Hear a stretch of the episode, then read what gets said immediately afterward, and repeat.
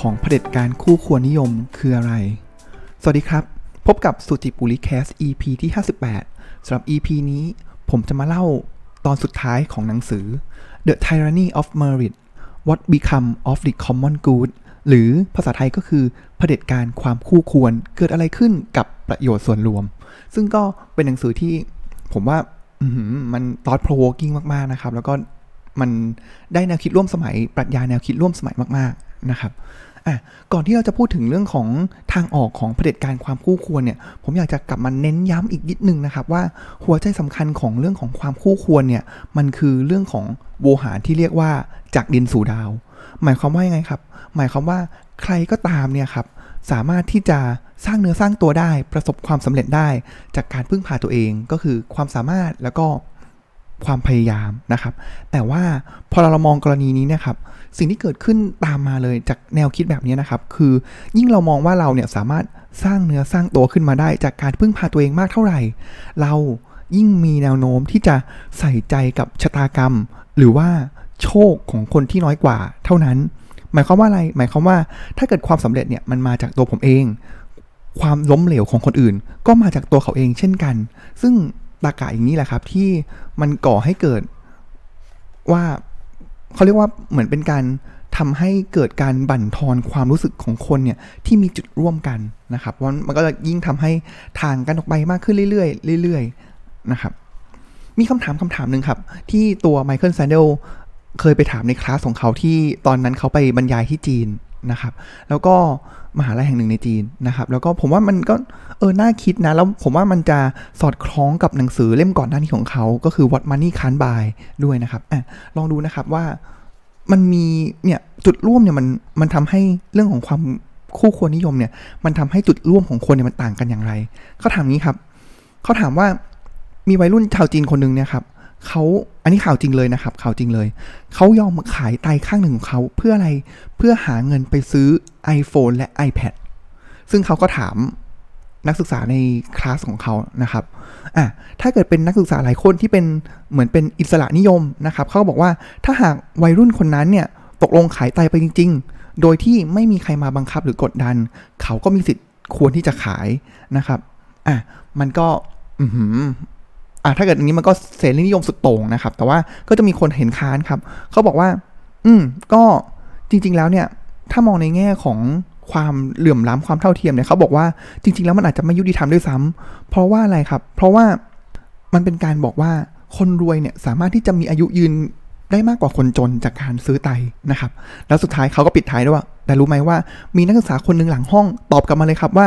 ก็ในเมื่อคนรวยทำงานหนักจนร่ำรวย เขาก็จึงคู่ควรกับการมีอายุที่ยืนยาวมากกว่า เห็นไหมครับว่าเนี่ยพอเราพูดถึงเรื่องของความคู่ควรแล้วเนี่ยครับมันมันทำให้จุดร่วมของคนเนี่ยมันสุดโต่งสุดโต่งจริงนะครับ แต่ว่าแต่ละคนเขาก็ เขาก็มีหลักคิดของเขานะครับที่ว่าเออมันมันควรหรือไม่ควรนะครับ ว่าความรวยเนี่ยซื้ออายุที่มากกว่าได้หรือไม่นะครับอ่าอันนี้ก็ก็เป็นสิ่งที่พอยต์หลักของหนังสือเล่มนี้เลยนะครับ อีกประเด็นหนึ่งเลยครับที่อยากจะเล่าให้ฟังอีกนิดนึงก่อนนะครับว่า ผมชอบมากเลย เรื่องของประเด็นเรื่องใช้เขาใช้แนวคิดจริยศาสตร์ของความคู่ควรนิยมเนี่ยมาจับปรากฏการณ์ของโดนัลด์ทรัมป์นะครับเขาบอกงี้ครับ เขาบอกว่าในมุมของผู้ที่สนับสนุนทรัมป์นะครับ หรือว่า Brexit ที่แบบเขาเรียกว่า เออทะลุป่องแบบมาเลยนะครับ ทะลุมาได้เลยไงมาได้อย่างไรนะครับ เหนือความเหนือตากาทั้งปวงนะครับ ที่มีคนเลือกทรัมป์แล้วก็ Brexit นะครับเขาบอกงี้เขาบอกว่าเหล่าคนที่สนับสนุนทรัมป์หรือว่า Brexit เนี่ยครับ ก็ส่วนใหญ่แล้วเนี่ยจะมาจากชนชั้นแรงงานที่จะดูสนใจสัญญาเรื่องเกี่ยวกับการเลื่อนชั้นทางสังคมเนี่ยน้อยกว่า การพูดถึงเรื่องของอธิปไตยของชาติ อัตลักษณ์ของชาติ และความภูมิใจในความเป็นชาติ พวกเขาเหล่านั้นเนี่ยเขาไม่พึงพอใจในชนชั้นนำไม่พึงพอใจในผู้เชี่ยวชาญ หรือว่าชนชั้นวิชาชีพ สายคู่ควรนิยม หรือว่าพวกเหล่าเทคโนแครดนะครับที่ผมได้เล่าไปในตอนแรกของสรุปหนังสือเล่มนี้นะครับ พวกคนเหล่านี้พวกเทคโนแครดเหล่านี้เขาเหล่าเหล่านี้ชื่นชมเชิดชูนะครับโลกของโลกาภิวัตน์ที่ขับเคลื่อนด้วยตลาดนะครับ แล้วก็คนเหล่านี้เขาก็กอบโกยผลประโยชน์จาก ประโยชน์จากกระแสเหล่านี้นะครับ แล้วก็ปล่อยให้ชนชั้นแรงงานเนี่ยก็รับมือกับการแข่งขันจากคู่แข่งจากประเทศต่างๆ ที่เข้ามาเนี่ยด้วยตัวเองนะครับ หลายทศวรรษที่ผ่านมาครับ ชนชั้นนำสายคู่ควรนิยมเนี่ยเขาท่องคาถานี้เขาท่องว่าทุกคนที่ทำงานหนักและทำตามกติกา ล้วนสามารถรุ่งเรืองไปได้ไกล เท่าที่พรสวรรค์และความพยายามของเขาจะพาไปได้อ่า หัวใจของคู่คนนิยมเลยนะครับ พวกเขาไม่ได้สังเกตเลยว่าคนที่ติดอยู่ข้างล่างสุด หรือพยายามที่จะดิ้นรนเอาตัวรอด โวหารความเจริญเหล่านี้หรือว่าโวหารของจากดินสู่ดาวเหล่านี้มันกลายเป็นว่ามันคือคำพูดที่เสียดสีมากกว่าการที่เป็นสัญญาถึงอนาคตที่ดี เพราะสำหรับพวกเขาเหล่านั้นมันคือคำดูถูกไม่ใช่แรงบันดาลใจ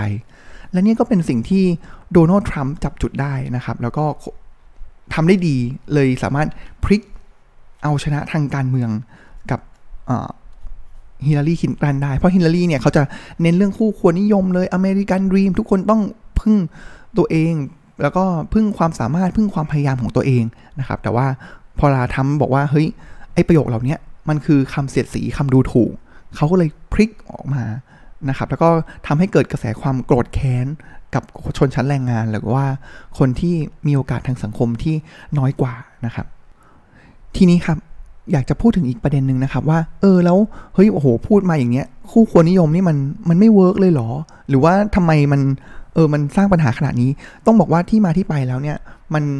คู่ควรนิยมเนี่ยครับมันมาต่อหลังจากอีกวิธีการคิดหนึ่งนะครับ แล้วผมว่ามันมีการพัฒนามาเรื่อยๆนะครับ เพราะเราเห็นเราใช้วิธีการแบบไหนมาใช่ไหมครับ แล้วเราก็เอ้ยมันดีมันแทนที่อันเก่าได้ แต่พอเสร็จถึงจุดหนึ่งแล้วเนี่ยครับ มันก็เออ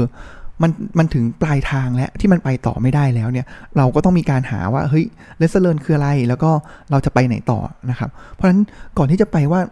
ก้าวถัดไปของถัดจากคู่ควรนิยม หรือเสรีนิยม หรือว่าทุนนิยมแล้วเนี่ย สิ่งเหล่านี้มันมาแทนอะไร มันมาแทนก่อนหน้านี้ครับ มีสิ่งที่เรียกว่า อภิชนาธิปไตย อภิชนาธิปไตยหมายความว่าอะไรครับ หมายความว่า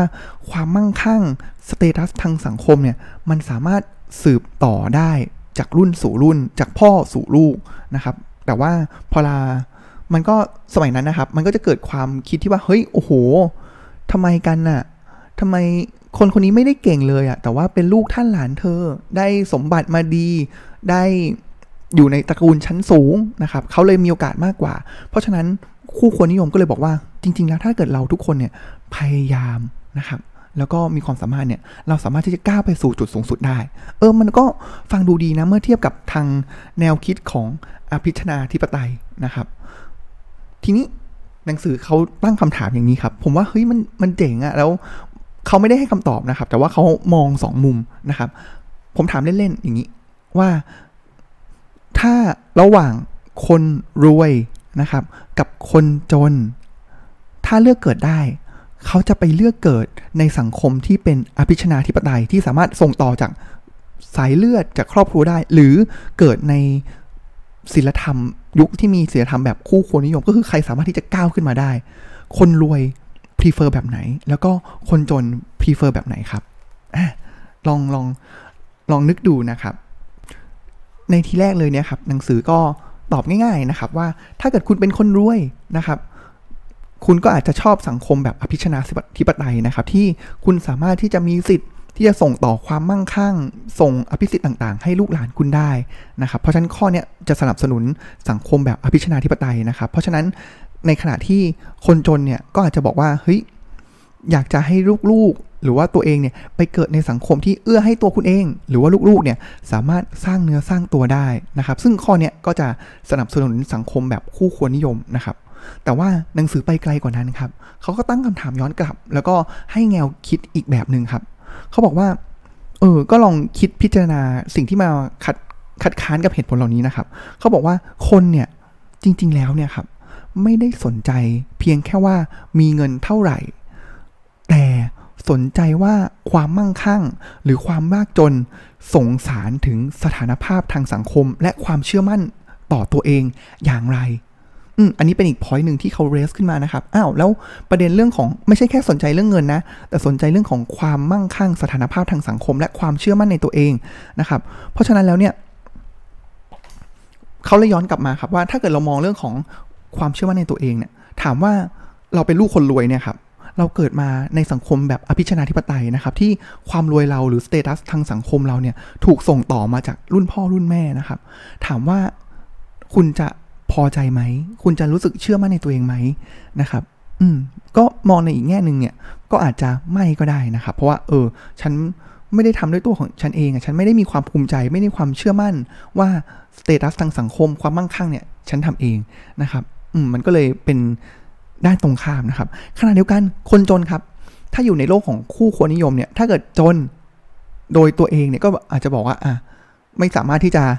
เลื่อนชั้นทางสังคมได้ง่ายใช่ไหมครับ ถ้าเกิดอยู่ในสังคมแบบอภิชนาธิปไตย แต่ในขณะเดียวกันครับ ถ้าเกิดคนจนเนี่ยมาอยู่ในคู่ควรนิยมนะครับ แล้วยุงอยู่ในสังคมคู่ควรนิยมแล้ว ยังจนอีกเนี่ยครับ โอ้โห ความเชื่อมั่นตัวเองเนี่ยก็ยิ่งแย่ไปเลย ถ้าเกิดคนจนแล้วเขายังจนในสังคมที่แบบอภิชนาธิปไตยก็จะมีข้ออ้างบอกได้ว่า เนี่ยเห็นไหมมันโอกาสมันไม่เอื้อ แต่ว่าถ้าจนยังจนอยู่ในสังคมคู่ควรนิยมเนี่ย โอ้โห อันนี้คือ อะมันก็จะเป็นมองมุมกลับนะครับว่าเออมันไม่ได้มองแค่เรื่องเงินนะ มันยังมีเรื่องของความภาคภูมิใจในตัวเราเอง ความภาคภูมิใจความเชื่อมั่นในสถานะทางสังคมของตัวเราเองด้วย ทีนี้ครับ หนังสือเนี่ยก็จะเริ่มพามาในสู่ช่วงของประมาณช่วงหลังของหนังสือนะครับเขาก็จะมีการพูดถึงว่าแล้วทางออกของ เผด็จการคู่ควรนิยมเนี่ยมันควรเป็นอย่างไรนะครับเขาก็มีการเสนออย่างนี้ครับสแนวทาง อาจจะไม่ได้เรียกว่า 2 แนวทางนะครับ แต่ว่าเป็นเสนอ 2 แนวคิดที่แตกต่างกันนะครับ แต่ว่ามีความมีจุดร่วมเดียวกันที่จะนำไปสู่การอภิปรายในอนาคตได้นะครับ ก็คืออย่างนี้เขาบอกว่าในสังคมประชาธิปไตยเนี่ยครับของเราเนี่ยมันจะมีอีก 2 ทางเลือกครับที่นอกเหนือจากคู่ควรนิยมนะครับ มีทางเลือกอะไรบ้างครับ ทางเลือกแรกเลยเนี่ยครับเขาเรียกว่าเป็นเสรีนิยมใหม่นะครับ neo liberalism นะครับ ก็อันเนี้ยถ้าจำกันได้นะครับ ก็จะมีประเด็นก่อนหน้านี้นะครับ ที่อาจารย์ปิยบุตรเนี่ยก็พูดถึงอาจารย์ชัดชาตินะครับ ว่าเป็นนี่นะครับเสรีนิยมใหม่นะครับ หรือว่าเขาเรียกว่าเป็นเสรีนิยมตลาดเสรีนะครับ ก็แนวคิดเนี้ยมันมาจากเจ้าพ่อเสรีนิยมเลยนะครับ ก็คือเฟรเดริกฮายเกนะครับ แล้วก็อีกแง่หนึ่งนะครับก็คือ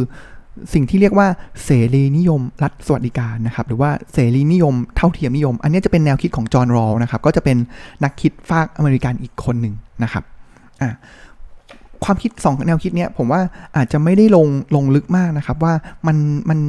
ยังไงบ้างนะครับ แต่ว่าโดยตรงไปตรงมาแล้วเนี่ยทางฝั่งเสรีนิยมใหม่เนี่ยครับเขาก็ก็ค่อนข้างจะมีความเสรีนิยมมากเลยนะครับ แต่ว่าพอยต์หนึ่งเลยนะครับที่เขาพูดถึงนะครับ แล้วก็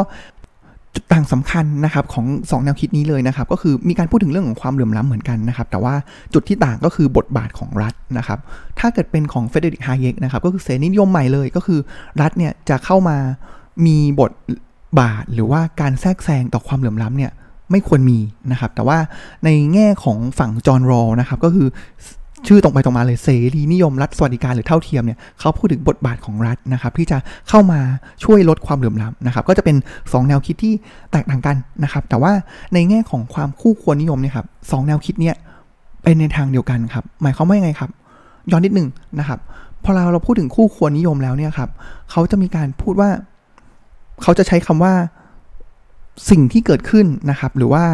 พวกตลาดจะให้คุณค่ากับสิ่งที่เราทำหมายความว่าอย่าง เคสของเลอบอนเจมเนี่ยครับเขาจะอยู่ในตลาดที่ให้ค่ากับนักบาสที่มีความสามารถนะครับ เพราะฉะนั้นแล้วเนี่ยความสามารถแล้วก็ความพยายามของเขาเนี่ยตัวชี้วัดเนี่ยครับในความคิดของคู่คนนิยมนะครับ ตัวชี้วัดของความสามารถและความพยายามของคนคนนึงเลย มันคือเรื่องของผลตอบแทนที่เข้ามานะครับ ก็คืออาจจะเป็นลักษณะของจำนวนเงินนะครับ หรือว่าชื่อเสียงอะไรต่างๆ นานานะครับ ซึ่งถึงตรงนี้นะครับตัวฮาเยกนะครับก็คือผู้เสนอแนวคิดเสรีนิยมนะครับแบบเสรีเลยนะครับเขาบอกงี้เขาบอกว่าผลลัพธ์ของตลาดนะครับก็คืออพวกรายได้ต่างๆนะครับ ไม่เกี่ยวข้องอะไรกันเลยกับการตอบแทนความคู่ควร มันเป็นเพียงเครื่องสะท้อนมูลค่าที่ผู้บริโภคให้กับสินค้าและบริการของผู้ขายฮาเยกแยกแยะนะครับ ระหว่างความคู่ควรและมูลค่าอย่างชัดเจน นะครับแล้วก็ความคู่ควรนั้นเนี่ย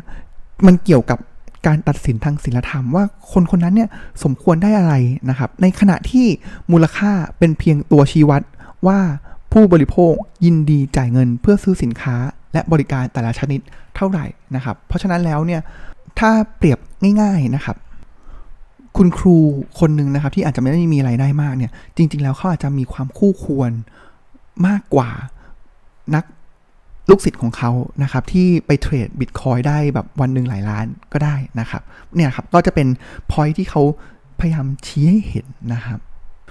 ส่วนแนวคิดนะครับของอีกฝั่งหนึ่งนะครับของจอห์นรอลนะครับที่พูดถึงเรื่องของเสรีนิยมรัฐสวัสดิการนะครับเขาบอกงี้เขาบอกว่าเขาเขาจะเน้นในบทบาทของรัฐนะครับ แต่ว่าพอยที่เขาอยากจะชี้ให้เห็นนะครับ ก็ก็ก็แวลิดนะครับเขาบอกว่าจริง ๆ แล้วเนี่ย ระบบนะครับที่ชดเชยผลกระทบจากความแตกต่างระหว่างชนชั้นอย่างเต็มที่ ก็ยังอาจจะไม่ใช่สังคมที่ยุติธรรมนะครับ แต่ว่าเหตุผลก็คือว่า หากคนที่แข่งขันกันในสนามที่เท่าเทียมจริง ๆ ผู้ชนะก็จะเป็นผู้ที่มีพรสวรรค์สูงสุดอยู่ดีนะครับ แต่ความแตกต่างระหว่างของพรสวรรค์เนี่ยก็เป็นการสุ่มเลือกทางศีลธรรม พอๆกับความแตกต่างทางชนชั้น คือเขามองไปที่มองในมุมลึกกว่านั้นนะครับ ก็คือคู่ควรนิยมเนี่ยมาแทนที่อภิชนาธิปไตยที่ มันความสำเร็จเนี่ยหรือว่าอะไรต่างๆเนี่ยมันเกิดจาก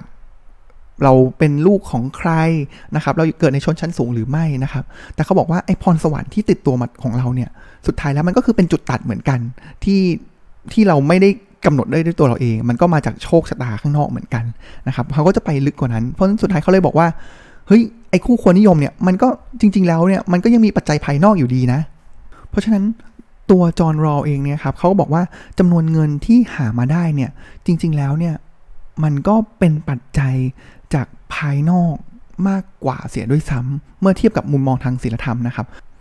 ซึ่งตัวจอห์นรอเองก็ไปไกลกว่านั้นนะครับเขาเลยบอกว่าเออในเมื่อสุดท้ายแล้วเนี่ยตัวเงินที่ได้มาหรือว่าความสำเร็จต่างๆที่ได้มาเนี่ยมันเป็นจากปัจจัยภายนอกไม่ใช่จากตัวบุคคลนะครับ เพราะฉะนั้นเขาเลยพูดถึงไปไกลกว่านั้นก็คือ บทบาทของรัฐที่จะมาแบ่ง กระจายความเท่าเทียมกันตรงนี้นะครับ เพราะหลักการก็คือเก็บภาษีคนรวยมากกว่า แล้วก็เอามาเป็นสวัสดิการให้กับคนจนนะครับอันนี้คือเขาก็จะไปไกลกว่าในเรื่องของบทบาทของรัฐ แต่ว่าทั้งสองคนนะครับ ไม่ว่าจะเป็นตัวเฟดริกไฮเยกเองนะครับ หรือว่าจอห์นรอเองเนี่ยครับ ก็คือบอกว่ามันก็ไปในทิศทางเดียวกันนะครับว่าความคู่ควรนิยมเนี่ยมันมีปัจจัยอย่างอื่นที่มากกว่า และตัวเงินเนี่ยไม่ได้หมายถึงสิ่งที่จะสะท้อนความคู่ควร นะครับอ,อันนี้เป็นหลักการที่เราต้องตั้งต้นจากหลักการตรงนี้เลยนะครับ ว่าเราจะอภิปรายอย่างไรนะครับ เพราะว่าในส่วนหลังๆของหนังสือเนี่ยเขาก็ไม่ได้บอกชัดนะครับ แล้วเขาบอกว่าเออมันก็ยังมีปัจจัยหรือว่ามีอะไรที่ต้องอภิปรายในสังคมต้องทำการทดลองอีกมากมายนักนะครับ เช่นเดียวกันครับ ผมเผอิญเมื่อวัน ศุกร์ที่ผ่านมาครับ ผมก็ไปงานหนังสือในสวนนะครับ แล้วก็เผอิญไปพบกับผู้แปลนะครับ อาจารย์ยุ้ยสารินีมานะครับ ผมก็ถามเขาครับว่า เออถ้าเกิดผมสนใจหนังสือเล่มนี้มากเลยนะครับ แล้วก็ชอบแนวคิดของเรื่องเกี่ยวกับการแก้ไขเผด็จการความคู่ควรนิยมนะครับ ผมควรอ่านหนังสือเล่มไหนต่อนะครับเขาก็บอกว่ามันแนวคิดนี้มันค่อนข้างใหม่นะครับ แล้วมันก็ค่อนข้างทันสมัยนะครับ แล้วก็ตรงไปตรงมาเลยนะครับ ก็คือว่าเออมันก็ยังไม่ได้ มีอะไรที่มันเป็นรูปธรรมชัดเจนขนาดนั้นนะครับแล้วมันก็อยู่ระหว่างการเทสไปเรื่อยๆนะครับอย่างประเทศในสแกนดิเนเวียเนี่ยเขาก็ลองเทสเรื่องของอรัฐสวัสดิการนะครับ แต่ว่าก็ก็ผมว่ามันต้องใช้เวลานะครับ อย่างแนวคิดบางแนวคิดเนี่ยครับนังตั้งต้นของหนังสือเลยนะครับ มันก็จะมาจากวิธีคิดของยังนะครับ ก็เป็นนักเขียนคนหนึ่งนะครับ แล้วเขาพูดถึงเรื่องของเผด็จการเรื่องของ rise of meritocracy นะครับ ก็คือเรื่องของแบบการกำเนิดของความผู้คนนิยมเนี่ยเขาพูดเมื่อประมาณ 50 ปีที่แล้วว่า มันจะเกิดปัญหาอะไรนะครับ แล้วตอนนี้เราก็เริ่มเห็นปัญหา เพราะฉะนั้นแล้วเนี่ยก้าวต่อไปของสังคมเนี่ยมันก็ต้องมีการวิพากษ์วิจารณ์มีการอภิปรายในแนวทางต่อไปเหมือนกันนะครับ เพราะมันจะมาคู่ควรกับเรื่องของเสรีนิยม แล้วก็ทุนนิยมนะครับอะพาวนออกเรื่องนอกเรื่องไปซะเยอะเลยนะครับ กลับมาที่ทางออกครับ พอเราทราบอย่างนี้แล้วนะครับว่าความสำเร็จนะครับ หรือว่าจุดมุ่งหมายของเราเนี่ย เราสำเร็จได้เนี่ยไม่ได้มาจากตัวเราร้อยเปอร์เซ็นต์นะครับ แล้วก็เรื่องของเงินทองเนี่ยอาจจะไม่ใช่ตัวชี้วัดนะครับ เพราะฉะนั้นนี่แหละคือจุดเริ่มต้นของการแก้ปัญหานะครับ หนังสือบอกนี้ หนังสือบอกว่า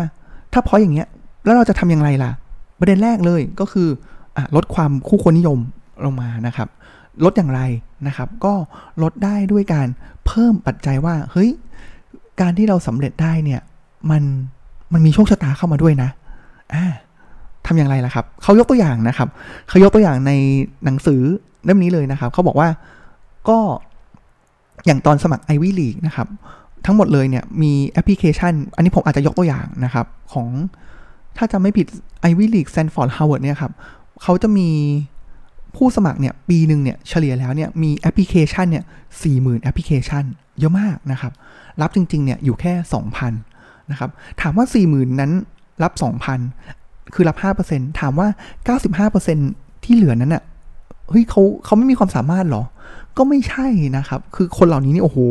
โทเฟลคะแนนก็สูง GMAT เอย SAT เอยนี่คือคะแนนนี่แบบเกินมาตรฐานสูงปี๊ดเลยนะครับ มีการแซวครับว่าของแบบคณะกรรมการเนี่ยครับเขาบอกว่าเนี่ยเอาแอปพลิเคชันนี้มาทั้งหมดเลย นะครับ แล้วก็เขาก็โปรยลงไปเลยในบันไดนะครับ แล้วก็หยิบ random ขึ้นมาเนี่ย ถามว่าไอคนที่ random ขึ้นมาเนี่ย ก็เป็นคนที่แบบหัวกะทิอยู่ดีนะครับ แล้วก็มีความสามารถอยู่ดี เพราะฉะนั้นแล้ว หรือบางครั้งเนี่ยเขาอ่านอ่านอ่านแบบโอ้โหอ่าน paper เยอะมากอ่านแอปพลิเคชันต่างๆ ของคนมากมายเลยนะครับ แต่ก็ถามว่าสุดท้ายแล้ว เออมันก็ไม่ได้ชี้วัดขนาดนั้น สิ่งที่หนังสือเสนอนะครับก็คืออะในบรรดาแอปพลิเคชันทั้งหมด เราก็เลือก คนที่ผ่านเกณฑ์ขึ้นมา อาจจะแบบลดยกตัวอย่างนะครับ ว่าถ้าเราจะรับ 2,000 จาก 4,000 เนี่ย เราอาจจะรับ top 4,000 ขึ้นมาก็ได้นะครับ เสร็จแล้วคนที่ผ่านเกณฑ์หมดเลย แล้วก็แบบสูงๆเลยนะครับ 4,000 เสร็จแล้วเรามาใช้ลอตเตอรี่ครับ random ไปเลยนะครับ ก็คือเราใส่ factor ของเรื่องของโชคชะตาเข้าไปด้วย ใส่ไปแล้วเนี่ยเกิดอะไรขึ้นครับ เขาบอกว่าการทำอย่างเนี้ยก็จะเป็นสิ่งที่บอกว่า เฮ้ยถ้าผมเนี่ยถูกคัดเลือกแล้วเนี่ย ผมจะลดความหยิ่งผยองของตัวเองลงนะ ก็คือเฮ้ยโห มันลดอีโก้ลงอะ่ะ ก็การที่เรามาได้ตรงเนี้ยห้าสิบเปอร์เซ็นต์เลยก็คือความสามารถของฉันเองแหละ กับอีกห้าสิบเปอร์เซ็นต์คือโชคชะตานะครับ อะอันนี้ก็เป็น เป็นพอยที่เขานำเสนอขึ้นมานะครับ แต่ว่าก็จะมีคนเห็นแย้งมากมายเลยว่า เฮ้ย เอาอย่างนี้คนที่เข้ามาเนี่ยก็อาจจะได้คนที่ไม่ได้หัวกะทิที่สุดนะสิ แต่เขาก็บอกว่า เฮ้ย แต่จริง ๆ แล้วของจริงเนี่ย มันก็มีการแรนดอมอยู่นะ ไม่เชื่อ จริงๆ แล้วก็ลองทำ A/B testing ก็ได้นะครับ อันนี้ก็เป็นเป็นแนวทางการนำเสนอนะครับ อันนี้คือฝั่งของเรื่องของการเรียนนะครับ อีกประเด็นหนึ่งเลยเนี่ย พอเราพูดถึงเรื่องของคู่ควรนิยมนี่ยครับ มันก็จะเป็นเรื่องของคู่ควรนิยมด้านของงานนะครับในบทสุดท้ายเนี่ยจะพูดถึงเรื่องงานนะครับ มันจะสอดคล้องกับแนวคิดของเฟเดริกฮาเยกนะครับว่าจริงๆแล้ว พอเราแยกว่าคู่ควรในงานเนี่ย สิ่งที่จะสะท้อนความคู่ควรในงานเนี่ย มันคือความรู้สึกทางศิลธรรม มันคือเรื่องของ เฮ้ย เราเห็นคุณค่าของงานนี้ไหม คุณครูที่สอนเนี่ย รายได้อาจจะไม่ได้มาก แต่เขาสามารถสร้างคนได้เนี่ย อันนี้เรียกคู่ควรไหมนะครับ เพราะฉะนั้นเขาเลยบอกว่างานที่ทำเนี่ย หรือว่าเขาแนะนำเลยนะครับว่าสำหรับการเมืองทางอเมริกาเนี่ยครับ ชนชั้นแรงงานที่ทุกวันนี้แบบ ที่ออกมาก่อนหน้านี้ออกมาสนับสนุนทรัมป์เนี่ยครับเขาบอกว่านอกจากเรื่องเงินแล้วเนี่ยเรื่องของคู่ควรในงานนี่แหละที่ทำให้เขาเกิดความโกรธแค้นนะครับ เพราะว่าพอเราเขาเริ่มสูญเสียงานเนี่ยอะเงินเขาสูญเสียแน่นอน แต่ว่าเขาสูญเสียความภูมิใจในตัวเขาเอง เพราะฉะนั้นเราจะสร้างงานอย่างไรให้คนเนี่ยรู้สึกภาคภูมิใจ นะครับก็เป็นอีกแนวคิดหนึ่งนะครับในเรื่องของงาน อีกอันนึงเลยก็จะเป็นในเรื่องของรัฐสวัสดิการนะครับก็อันนี้จะเป็นแนวคิดของจอห์นรอลนะครับที่จะเข้ามามีบทบาทว่า ถ้าเกิดเราเอาเก็บภาษีคนรวยมา แล้วก็เอามาให้กับคนจนเนี่ยครับแล้วมันจะทำให้สังคมลดความเหลื่อมล้ำได้ไหมนะครับ แต่ว่าในหนังสือเนี่ยก็จะมีการบอกนะครับว่าก็ยังมีการดีเบตนะว่าก็ในเมื่อ คนอาจจะไม่ได้ต้องการเงินเพื่อให้ลืมตาอ้าปาก แต่เขาต้องการศักดิ์ศรีต้องการคุณค่า เพราะฉะนั้นตัวการเอามาเอาเงินจากคนจนโทษขออภัย เอาเงินจากคนรวยมาโปรยให้คนจน หรือเอามาแบบสร้างบันไดให้การศึกษาให้อะไรต่างๆ ที่ลดความเหลื่อมล้ำเนี่ยบางทีมันก็ต้องคิดให้ละเอียดว่ามันจะมีมิติของเรื่องของอารมณ์ของคนเนี่ยที่เข้ามาด้วยนะครับ เพราะฉะนั้นเขาก็ ค่อนข้างปลายเปิดนะครับ อ่านแล้วก็ยังไม่ได้เห็นว่าต้องทำอะไรหนึ่งสองสามสี่ห้านะครับ แต่ว่าเขาเขาบอกว่ามันต้องมีการสังคมเนี่ย ต้องมีการนำมาพูดคุยว่าเราจะปรับลดความยิ่งพยองของความคู่ควรนิยมเนี่ย ด้วยกลไกอะไรบ้าง แล้วแต่ละสังคมเนี่ย กลไกต่างๆ เหล่านี้มันก็อาจจะไม่ได้เหมือนกันนะครับ เพราะว่าอะอันนึงเลยถ้าเกิดอย่างรัฐสวัสดิการในประเทศสแกนดิเนเวียเนี่ยเขาเก็บภาษีคนรวยแรงนะครับ แล้วเขามีเงิน แต่ว่าถ้าเกิดเอามาใช้กับบ้านเรานี่ก็อาจจะเป็นรายการเตี้ยอุ้มคอมได้นะครับ อืมก็เราอาจจะแบบถ้าเกิดไม่นี่มีการ educate คนไปด้วยเนี่ย มันเหมือนอาจจะเป็นไอโครงการคนละครึ่ง 800 บาทเนี่ยครับ หมดแล้วหมดเลย มันก็ไม่สามารถที่จะยกระดับของคนขึ้นมาได้นะครับ อืมก็ประมาณนี้นะครับของหนังสือเล่มที่ผมว่า ผมพยายาม capture เนื้อหาหลักๆมาแล้วนะครับ แต่ว่าในเล่มเนี้ยยังมี detail อีกมากมายเลยนะครับ เป็นเล่มที่ผมว่าผมขีดไฮไลท์เยอะเยอะที่สุดเล่มหนึ่งเลยนะครับ เพราะเนื้อหามันแบบอือดีมากนะครับ ชวนฟังแล้วแล้วก็ชวนซื้อมาอ่านนะครับ ไม่ได้บางพาร์ทก็อาจจะอ่านอ่านมีความยากก็ต้องอ่านซ้ำนิดนึงนะครับ แต่ว่าผมว่า นื้อหาดีมากนะครับ แล้วก็เขาเรียกว่าเป็นแนวคิดที่ทันสมัยนะครับ กับโลกยุคปัจจุบันมาก ๆ เลยนะครับสำหรับวันนี้ก็ขอขอบคุณที่ติดตามรับฟังกันมานะครับ แล้วก็สำหรับตอนหน้าจะเป็นอย่างไรก็ติดตามชม ติดตามรับฟังในตอนถัดไปในวันพุธหน้าได้นะครับสำหรับวันนี้ก็ขอกล่าวคำว่า สวัสดีครับ